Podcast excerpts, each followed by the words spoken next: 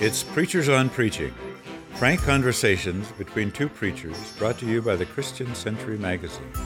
And now, your host, Matt Fitzgerald.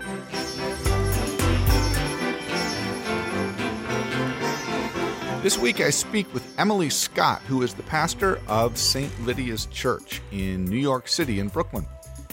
St. Lydia's is a unique and interesting congregation. It's a storefront church that's designed around a dinner church model. The congregation is about seven years old, and each week they gather for a meal that they cook and then eat and share together. And the liturgy itself is folded into and around this meal.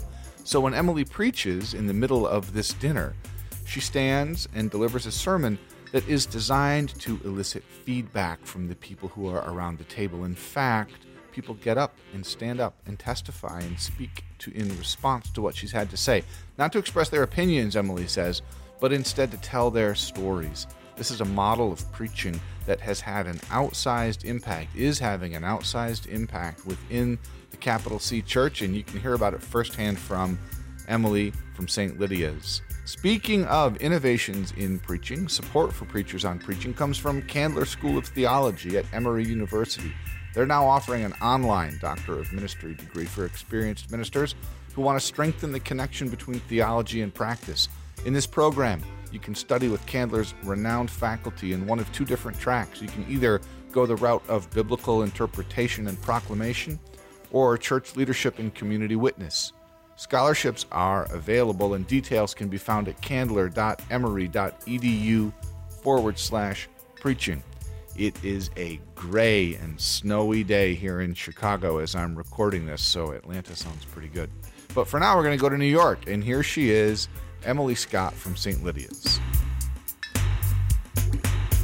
Well, why don't you, if you could, tell us about St. Lydia's and um, what makes that place unique? And it's not your average church. When I think about preaching sort of in my stereotypical mainline mind, I picture somebody standing in a pulpit wearing a black robe above the folks that they're preaching to and with, and that's not what you have going on. Is that right? That's right. Yeah, it looks a little bit different, but we're we're very much um, a church, just like any church. Preaching at St. Lydia's um, looks and feels a little bit different because everyone's seated around a table. Um, everything that we do in worship takes place around a meal, and the meal is framed by liturgy. Um, and and I guess the the liturgy frames the meal too. But um, so we start off the service with a candle lighting and with singing, and then we move to the tables, which are set for dinner, and um, break bread there and share the bread. And then everyone sits down and has this big meal that we've made together. Um, and then my preaching kind of emerges from that context. So I just stand up in front of folks and we read through scripture together. Um, I preach a pretty short, somewhat informal sermon. And then we also have a time at the end of the sermon for what we call the sermon sharing. Um, so folks have a chance to, we hear just three or four stories or experiences from the congregation. Um, so it's really something that the congregation does together in a way. Um, Are those responses that you're getting? Do you have people designated beforehand, like you're going to respond this week, or is that impromptu? It's totally impromptu, and this is a practice that um, we learned from St. Gregory of Nyssa Church in San Francisco primarily. They um, worked with this practice for a long time. And so, sort of learned what really worked. And we were able to just sort of like take what they learned and use that. Um, but there's, after the sermon, there's a time of silence and reflection to just give people a chance to sort of um, ruminate on what's been said and listen.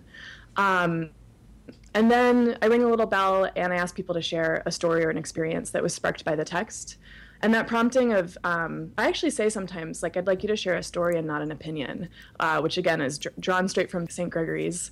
Um, and it, it invites people to really speak theologically from their experience as opposed to just talking about what they think. So is it like testimonial or is it are people making faith statements or are they no i mean it's really a lot more informal than that. And there's, I think there's a quality, this might help. Like, I think part of the quality at St. Lydia's around preaching is very much about little fragments and pieces of, um, like, little shards of experience, like where we see God's presence. And we kind of piece those pieces together in a way. And they don't ever really make anything um, it's like whole, but you kind of get this sense of um, God's presence in small moments. So they're really very small little reflections and stories, just like little bits and pieces of experience. And someone might say, you know, I had an experience this week on the subway, and it just reminded me of the way that um, what we saw in the in the sermon, and like, like I don't know what that means. And, and, then that's the end of the the reflection. So it's really um, it's not a testimonial. It's not like a proclamation of faith. It's just a story. It's just like a little scrap. It reminds me of you're mm-hmm. modeling how to do that in your own preaching? That's the hope. uh, yeah, it's really the hope that I'm modeling that and that they are then picking it up and learning how to do it. So I have a ton of questions about how this works and how it might uh-huh. go off the rails too, but I want to contextualize this for people who might not know about St. Lydia's first. So mm-hmm. you are a uh, a new church start, right? You guys, yes. um, an entrepreneurial effort that arose from yourself and a group of other people to start your own church, and you began without any denominational affiliation, if I understand the history, mm-hmm. in Brooklyn. Mm-hmm. Um, can you tell us the story of kind of where you came from and, and, and who you are as a church right now? Yeah, um, we did we did kind of arise from the margins of the church. Um, one thing I try and make clear is that uh, we weren't sort of like a renegade group of spiritual people that had no mooring in denominational life. um, I was raised Episcopalian and then went to divinity school and then was working at the Riverside Church in New York and um, had a lot of Episcopal priests who were mentors of mine that were involved in the forming of this kind of new experimental thing. And so in the beginning, it was sort of loosely affiliated with Episcopal clergy and ties. And we had Episcopal clergy who presided, and that kind of anchored us in the denomination. Um, and then as it grew, we connected ourselves with a Lutheran congregation that hosted us for a while. And then my um, my call and my call to um, to become ordained sort of grew out of that relationship. So it sort of um, it kind of emerged in a way, but there was a real kind of fertile soil of denominational uh, affiliation, if that makes sense. Yeah. But it wasn't. It wasn't like someone in a synod office or a diocesan office said, you know, we really need a church in Gowanus in Brooklyn. Like, let's find someone to do that. You know, it didn't start at the top. It really emerged from, you know, me, me moving to New York and meeting people and thinking like, there's a lot of people who seem interested in the fact that I work at a church. And there's a lot of people who I'm meeting who seem to have a really deep spiritual hunger, but they're not connected to a spiritual community and they have looked and cannot find one that feels right to them. Um, so, so, what, in, instead of saying you should come to Riverside, yeah. what prompted you to think I should start my own thing here? Mm-hmm. It was really clear to me that um, they were feeling lost like a thing I heard a lot was I tried going to a few churches and I felt like I couldn't get my foot in the door. Um, and also their experience of spirituality was was fairly far, I would say, outside of like being able to walk in the doors of a church and sit down and just kind of say like, yes, this is this is right, this fits, this is what makes sense to me. Your style, from mm-hmm. the sermons that I've read and listened to, is fairly Christocentric. You seem to mm-hmm. have a deep love for Jesus. The stereotype that I carry around in my head would be trying to reach folks who are on the margins of the church or who have mm-hmm. never been in the church or who are dissatisfied with the church that starting with, with jesus might actually be a stumbling block and, and alienating how do you square up your own personal faith and your mm-hmm. theology and, and uh, if i'm wrong in the assumption about your christocentrism tell me but mm-hmm. with folks for whom you know some sort of spiritual inarticulated spiritual yearning. Mm-hmm. Um, how does that? How, how, do you? Do you know what I'm trying to say? How how do yeah. you bring who you are in your relationship with Jesus to something where that might feel a little overwhelming to people at 1st mm-hmm. or not be what they think they're hungering for anyhow? I think we are helped uh, because of the context of what worship looks like at St. Lydia's. So, from the very beginning, when people walk in the door, they're not in a church building, they're in a storefront. And what's happening is primarily an experience that everybody has had, which is like sitting down and sharing a meal together um, in a way that feels rich and um, rooted and like fundamentally human and sacred. So, I think that that sense of like, there's a thing happening here that's universal that I can root myself into. Um, creates a sort of um, a springboard for me to kind of go really deep in terms of the Bible and theology. Oh, that's great. So the there's a sort of format content distinction where the the liturgical format is mm-hmm. welcoming and something people do, and then yeah. the content can be it's sort of uniquely particular, strange mm-hmm. Christian content. Is that right? Yeah, and I would say that the liturgical format actively disrupts the expectations that people have for what it means to walk into a church and like start intoning the creed. Like it's so clear that that that no one's being asked to assent to anything. Um, at least that's my my sense of it. It's it's so clear that no one's being asked to assent to anything that um, what's happening is kind of in a totally different vein. Um, so and and then like you know the basis of everything that i do in preaching is scripture for sure. Like that's the seed that everything grows from. And that's the that's true of the liturgy too. I think you know when i started the church one of my questions was how you know i think that christianity is so beautiful and that like the basic ingredients of this faith are connect to to so many people, um, like bread and oil and water and um, and song and singing. And so, can we can we kind of boil the liturgy down to these really basic components that speak to everyone, and then um, or almost everyone, and then be really clear about the fact that we're a Christian community um, and that these are the stories that we're going to delve into. Um, so rather also, than rather mm-hmm. than the whole experience for someone who doesn't have an experience of it beforehand. Mm-hmm being this alienating thing, including yeah. the content. And and by alienating, I mean what we might take for granted. Those of us who are rooted in a pretty traditional liturgy. Mm-hmm. Um, was that something you thought of beforehand, or as it started to unfold, you put kind of logic around it? It was 100% intentional. Like that was the formational question around St. Lydia's getting started is like, how can we let these symbols speak for themselves instead of um, trying to interpret them for people? And kind of you know like giving people the eucharist and then telling them what it means. Like can we have an experience of the eucharist where people take the eucharist and think oh my god this is i know what this means. Like uh it, do, you, do you know what i mean? Absolutely. Um, yeah and symbols speaking for themselves is huge. So so there is this sense that like everything that happens in the liturgy should not need interpretation. And one thing that i often say is that in my seven years of doing this, no one's ever come up to me and said like, "This is really nice, but like, what does it mean?" Um, it's it's self evident what it means. I think the same way that like the feeding of the five thousand was self evident, um, and it has layers of interpretation and layers of meaning. Like you can you can continue to delve into that meaning, um, and I think the same is true of like breaking bread, standing in a circle with friends every week over and over again with a blessing. You know, like it keeps um, growing deeper. So, can you just walk us through, assuming that there's a relatively fixed liturgical flow, can you walk us through, like, from the processional hymn to the benediction, or what yeah, those absolutely. look like? Um, yeah, so uh, there's a soft start to the service. So people arrive between, uh, you know, 6:30 and 7, for instance, and um, right around seven o'clock like the meal we've kind of gotten this down to a science where the meal is kind of done cooking and everybody's set the tables and everything's ready to go um, and the this the music kind of begins and everyone gathers around the um, at the front of the church and everyone gets a candle and we're singing a nice um, sort of chant a little simple song um, there's an opening prayer uh, then there's a candle lighting. Everybody makes their way to the tables and lights all the candles on the tables. So there's this kind of lovely spreading of the light in the evening. Um, we have our Eucharistic prayer over the bread, which is in fact the bread that we will eat as a part of our meal. It's not special bread, it's just our regular bread. Um, share the bread. Everyone sits down, um, just chats and like has a nice time for kind of 20, 25 minutes, like as people are eating. Just and regular then, standard dinner party kind of conversation?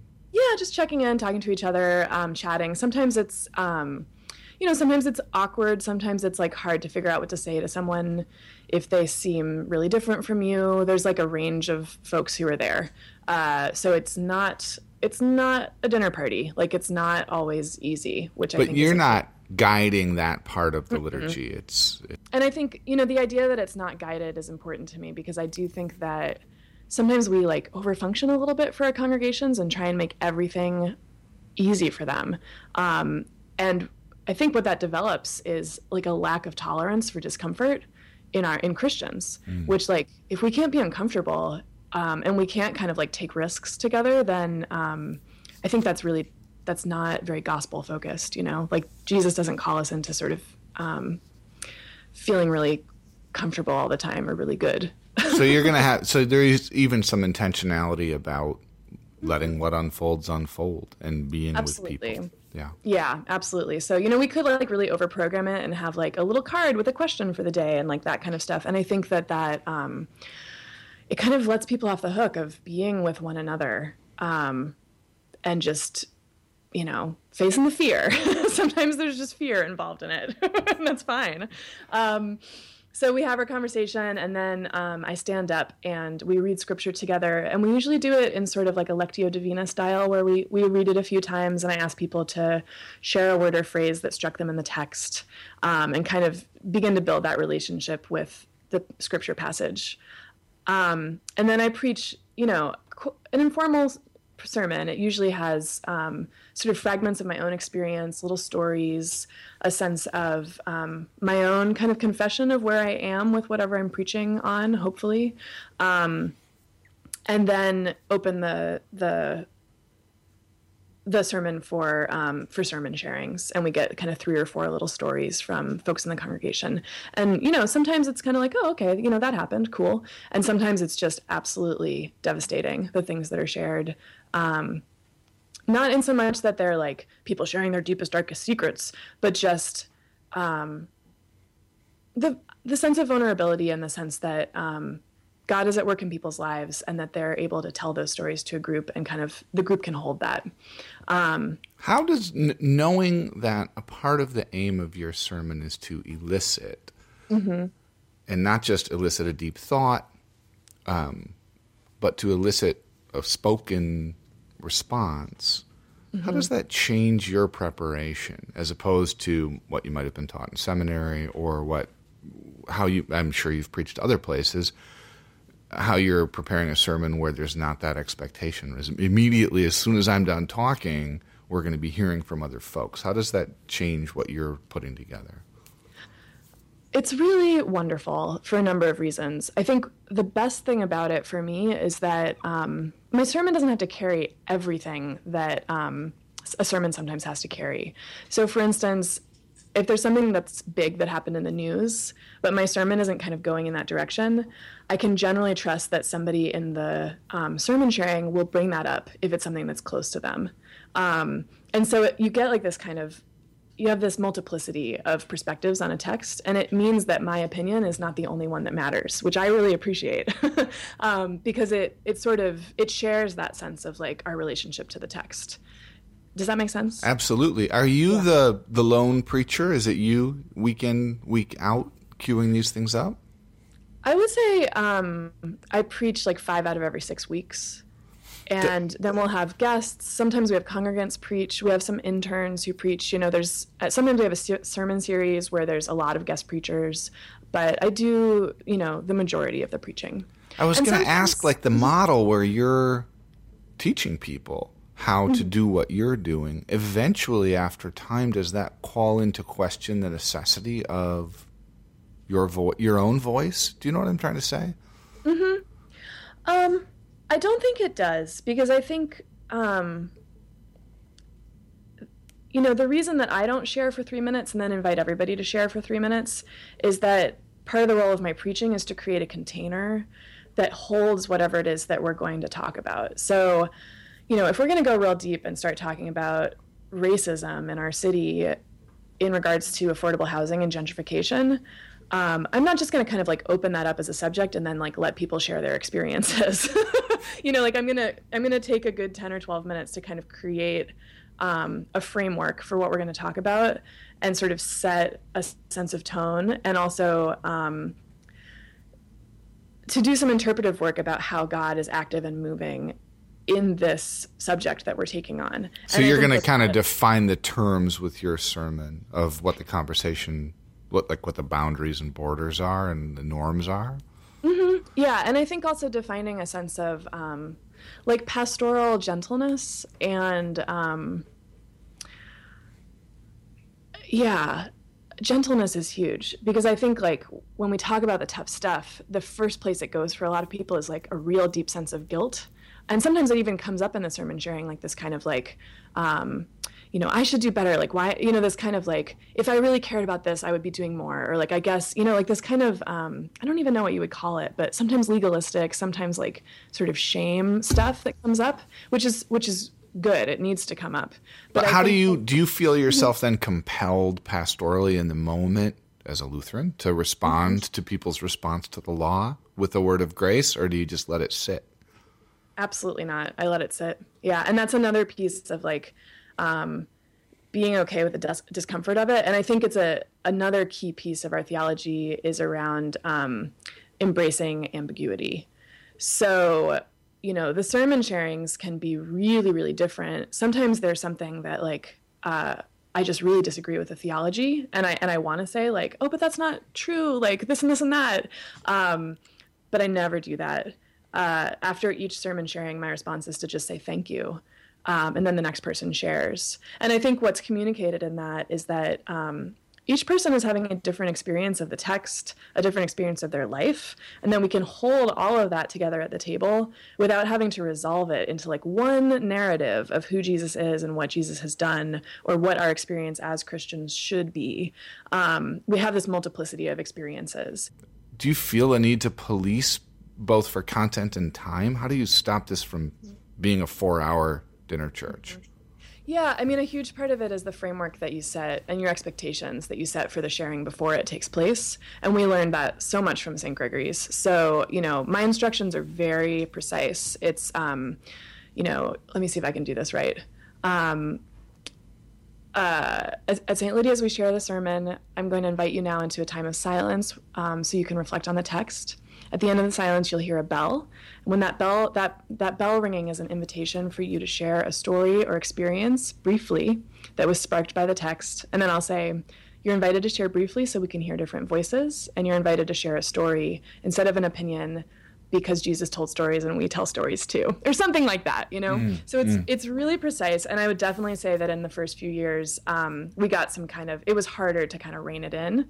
Um, and there have been moments where I've said, um, recently, just a few weeks ago, I said to somebody, "Land your plane, land your plane for me." All right, we got it. but did you say that out loud, or were you thinking? Oh that? yeah, oh yeah, absolutely. I mean, I I don't see it as policing. I see it as um, me being the holder of kind of safety and boundaries for the group, and that's my job. Like my job is to keep everybody as safe as I can. You can't ensure everyone's safety ever, um, and to make sure that um, that there's a sense that um,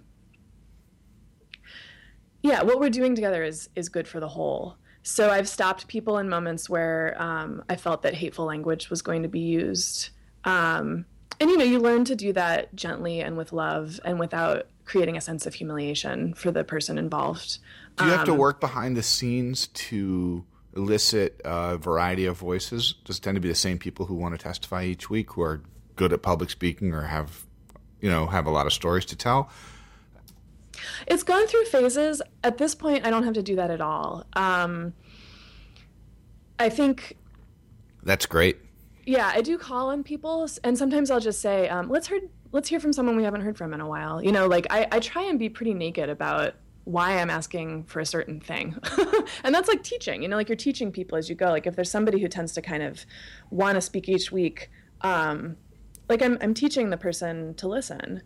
Some every once in a while, someone will interrupt somebody else's story, and I'll just say something like, you know, let's take this time to listen instead of telling our own stories. Does the does the speaker, the the responder, do they rise and tell their story, or do they stay seated at the table and tell it?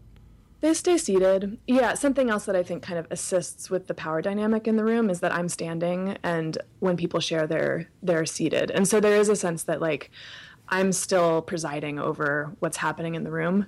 Um, and that again like gives a sense of safety. It's really interesting. The one one of the things I'm learning from the way you're describing this and the assumptions that it seems like you're carrying into the task.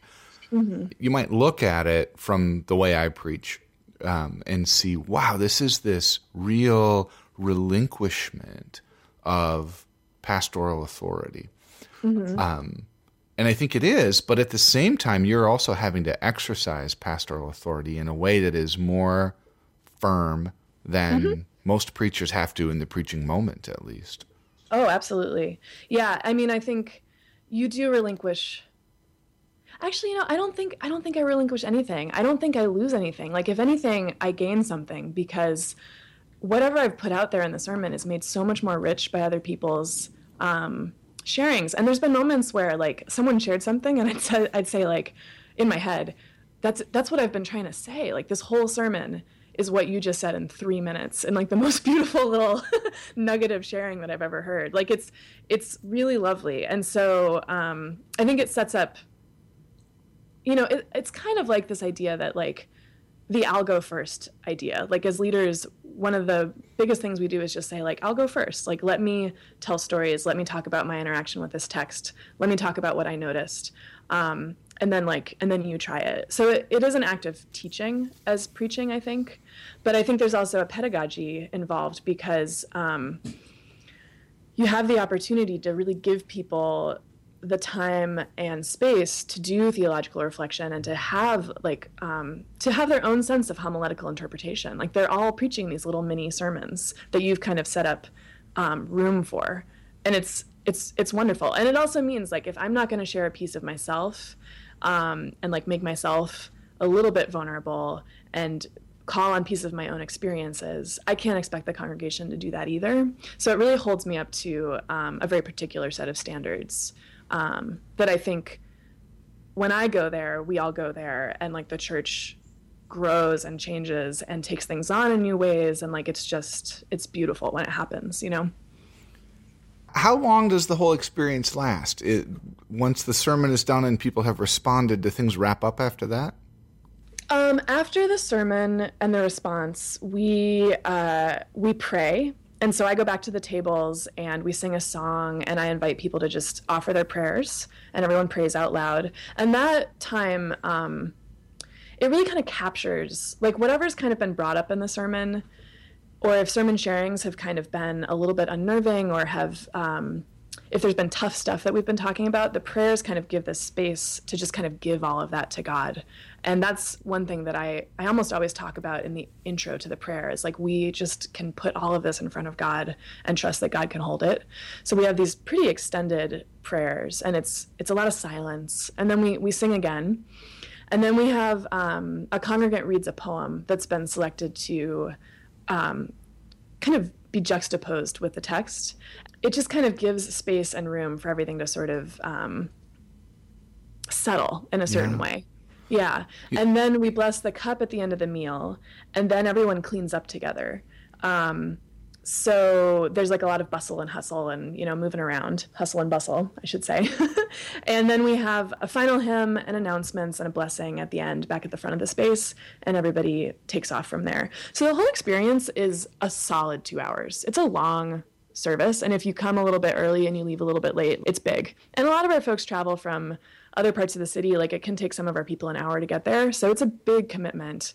You know, sometimes our impulse with church and kind of trying to fit into the culture has been to say like let's see if we can like make this as short as possible and fit it into people's lives like do like you know a 30 minute like prayer meeting for breakfast before work or something like that. And we've actually gone the opposite direction and said, like, if we're going to do this and if you're going to take the time to like come to church and get on the subway and it's, you know, you're tired and it's after work and all that kind of stuff, like, let's really dig in and like make it a really rich experience um, and take our time with it. Well, and there's that, this is kind of obvious, but to eat together is to be vulnerable. Yeah. Well, and you, I mean, the table is very intimate, very vulnerable it's also fraught. I mean, it's, um, you know, like I think we could all think about the way that the table functioned in our home as children and like what that meant. And for some people, you know, the table is a place where like a fight breaks out every single night. Or it's like, not that the table itself is going to smooth over all difficulty, um, but you're going to welcome it in and eat with it, right? And around it. And yeah. And I think, in fact, like that's probably i'm just thinking of this but that's probably part of the pattern of the liturgy is that actually the table's role is to help us bring some things out that we normally wouldn't reveal. Um, and a lot of you know a lot of my preaching is about truth and sort of gently uncovering the truths that we shy away from and there's a kind of there's a confessional quality to that. Um, but that we can kind of come to this table and let our guards down enough to reveal some things that we might not even want to see in ourselves and also see that like those are the places where god is most active you know and kind of like remaking us in these new ways. But we we can't be remade remade if we don't allow ourselves to kind of um, come into that space of uncovering. And so i think that like that um, that's a huge piece of it for me. And there is this kind of like confession and like assurance quality of the way that I preach, I hope. Do you feel people changed by the stories that you tell and the stories that they hear? Um, mm-hmm. Have you have you witnessed that? Are people receptive to it, to being changed? Absolutely. I mean, I think I think people are not necessarily changed by the stories that I tell. I think the stories that I tell allow me to kind of dive into asking some questions that um, that that open things up for people. Generally, my sermons start with some kind of story that kind of move into an exegesis of the text, and then they kind of dive into me kind of making my own confession at some point and saying, you know, like for instance, uh, at a certain point, I said, "This year, I have been scared that nothing can ever change." and that the um, the entrenched racism in our country is intractable. And we have marched and we have worked, and I've been afraid that um, nothing's going to change about this. Uh, and then then I'll, I might say something like, you know, you might be feeling like there's nothing you can do, or you might wonder if, um, you know, X and Y. So like so this set of questions that hopefully kind of opens things up for people. And then the idea is that the sermon kind of emerges from those questions. Um, does it try to answer them or does it just sit with them? It depends on the sermon. And sometimes I would say that um, sometimes it I don't think I try and answer them. I think I think I do try and return to that place of like of the God that I see and like the the God that I see and the way that I see that that God working. I um, think you, you do in the sermons that I listen to, you do an excellent job of weaving together the scriptural narrative with the things you are witnessing in the city. Um, there was a sermon that I listened to about the story of the woman in, from the Gospels breaking open the oil and pouring it, or perfume and pouring it all over Jesus, right? And um, and the response that the his disciples have. You know, how dare she, and the sort of muttering and gossip that takes place. And then you told the story of being in a restaurant in the West Village and witnessing an eruption between two people at a table, and how, in the same way that the woman sort of violated the laws of decorum, that's exactly what you saw happen in this restaurant. And then you go from there to connect the young activists in Black Lives Matter and the way that they are in in terms of some workshopping that you did with them, they are disrupting the and violating the laws of decorum around activism and protest. Um, I, I, thought that was really well done, and you didn't try to sort of hang it all together at the end. You let these things, you opened it up, right, and you let them sit there, and then you ask the question: Have you ever been told you're too much? Now, is is that model is that typical? That's pretty typical, I would say. And I think in the you know one of the turning little, little hinges in that sermon, uh, if I'm remembering correctly, was um, was saying like all of us have a person inside of us or, or, or, something inside of us that's embarrassed when someone makes a scene and i think for like my my mostly white uh, predominantly white congregation, like that was the piece that I wanted to uncover a little bit um, and say, like, in what ways are we sort of saying to other people, like, you're too much? Like, I'm afraid of you. I'm, I'm afraid of how much you have to give. Like, I'm afraid of this huge amount of oil that you're pouring out. Like, I'm afraid of, um, like, this anger that I see emerging in our country. And I want to back away from it and decide, like, actually what you have to say doesn't matter. Um, so, like for a predominantly white congregation, I wanted to pull that out. But at the same time, I think that probably everyone in the room can identify with that feeling of being told like you're too much like make yourself someone different especially some of our um, lgbtq folks who have been told like the way you want to be there's something wrong with that so trying to like weave together those pieces of like common experience um, that's very human that we all can identify with and then kind of make the leap to like an experience that we haven't had of oppression for someone else that we've never we've never had to experience mm. you know but we can kind of connect a little bit more so I, I think that's fairly typical and that's kind of what i'm trying to do is kind of weave this together but hopefully there's a moment in the sermon where kind of the bottom falls out and there's there's an emotional impact for the person listening that causes them to say like um, oh yeah, I know that feeling. like I've but, been there. but then it causes you know? them, and this is what feels so unique about what you're doing to me. It then causes them to want to speak to that, and I think oftentimes traditional preaching can really, traditional white preaching at least, um, can really look like a virtuoso performance, right?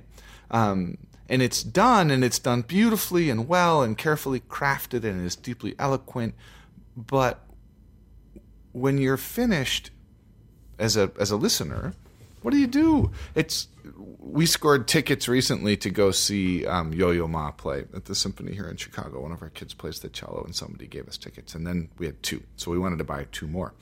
So I called at the very last minute, like half an hour before the symphony, and they said, "Yeah, we have tickets, but they're right in the front row." Which I guess for symphony goers, those are not good seats to be right there. But it's like cool, uh, you know. So we went, and we sat in the very front row. So we're like he's up on a riser that's maybe six, seven feet high, but Yo Yo Ma is right there. And it was amazing. And I felt so moved. But when he was done, it didn't make me want to like grab a cello. and and I think preaching my own preaching, not to say I'm the yo-yo ma of preachers by any stretch of the imagination, but my own preaching can have that same sort of silencing effect. Um, but what you're doing is calling forward speech, right? Absolutely. Yeah, and I think um, yeah, despite the fact that I, I often have a tendency to want to be yo-yo ma in my preaching and to sort of do something that's beautiful and um, and just like perfect in all these different ways, I find over and over again that the sermons that receive the most response and that people talk to me the most about afterward and that seem to impact people the, the most are the ones that feel the messiest to me and the ones where I feel like I'm just really um, I don't know, kind of kind of like going to a place that makes me feel uh, like I don't really have everything buttoned up and tied together. Um, which is not to say that I'm not prepared or that I'm preaching from my wounds and not my scars or doing something that's inappropriate or overly, you know, overly vulnerable. Um, but I think um, it, what you're saying is exactly true. That that what we offer is what we're going to get back, and that if you can kind of give something that um, feels like it's not completed. Yeah. There's room in that for people to find their own sense of incompleteness and like and offer it, you know? And you kind of you really do sort of figure things out together as a community. And then also room for God to come in and finish the story. Yeah, the, absolutely. In I don't know if you've read Serene Jones' book Trauma and Grace. Mm. It's actually it's a very good preaching book and she has a chapter in it about the and the original ending of the Gospel of Mark and how the women, um, she's speculating that they're experiencing trauma and that for trauma victims, a neatly wrapped up story isn't helpful. It doesn't feel real because Absolutely. they tend to be trapped in a cycle of the trauma revisiting itself, mm-hmm. revisiting them. And so that what Mark is offering is I'm not going to tell you how this ends. Mm-hmm. Um, I don't know how it ends. You'll yeah. discover how it ends. Mm-hmm. Mm-hmm. Absolutely. And it's the same thing for for sort of my experience of faith. Like as a preacher, I mean, I'm not going to convince anybody to believe in God with my words. you know, like I really don't think that. Um, it's not like we're having like a debate and I'm going to win somebody over. I think my job as a preacher is to um, is to to create an experience of the sacred and of the holy. And um, there's a number of ways that that can take place, but like certainly um, helping people feel like they can open to a deeper level of um, who they are and their relationship with God. Like that's that's more of my goal than kind of giving an argument for God or um, yeah, you know what I mean? Absolutely. It's like so, let's create an experience, and and then let's hear what other people are experiencing, knowing that like none of it is complete. I gotta ask um, about St. Lydia's and the congregation and the experience mm-hmm. there. It does sound a little bit like a nightmare for an introverted person. Um, is that a Am I wrong about that? Um, yeah. Um, you know, it's funny because I am an introvert, like a pretty extreme introvert. And um, I said to a staff person the other day, my um, Julia, who's our community coordinator, I was like, just we were talking about something else, and I was like, you know, I just really hate um, like going to dinner parties where I don't know people. And she was like, Emily, are you kidding me? Like you started a dinner church. Um, You're a masochist. Yeah, exactly. But I do think it points to like this. Our greatest challenges are also the place of like the greatest opportunity. You know, like this mm. is what what I need, and this is what introverts need. Like we need to connect with other people, um, possibly in a deeper way than extroverts do. Like I think extroverts. Um, find that connection in a lot of different places. Oh, that's um, interesting. So to create an environment where conversation across a dinner table is going to be made sacred is actually a safer place for an introvert to mm. to take that risk than yeah. mm-hmm. going over to the neighbor's house for dinner or something. Um, yeah, for introverts, uh, it can be overwhelming, but you also know what the structure of the evening is going to be. Um, and you know, like when you're going to have to talk to people, and then when there's like long periods of silence where you won't have to. Um, there's a lot of hiding places within the liturgy. Yeah, um, exactly. Little corners.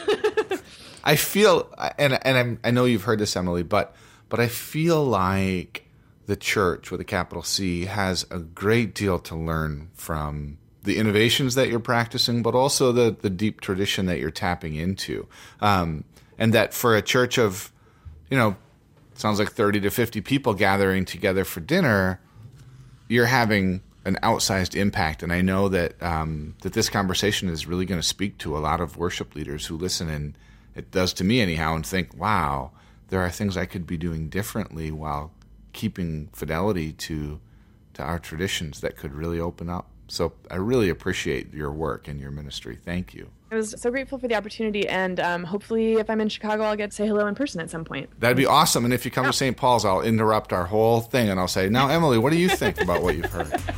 exactly.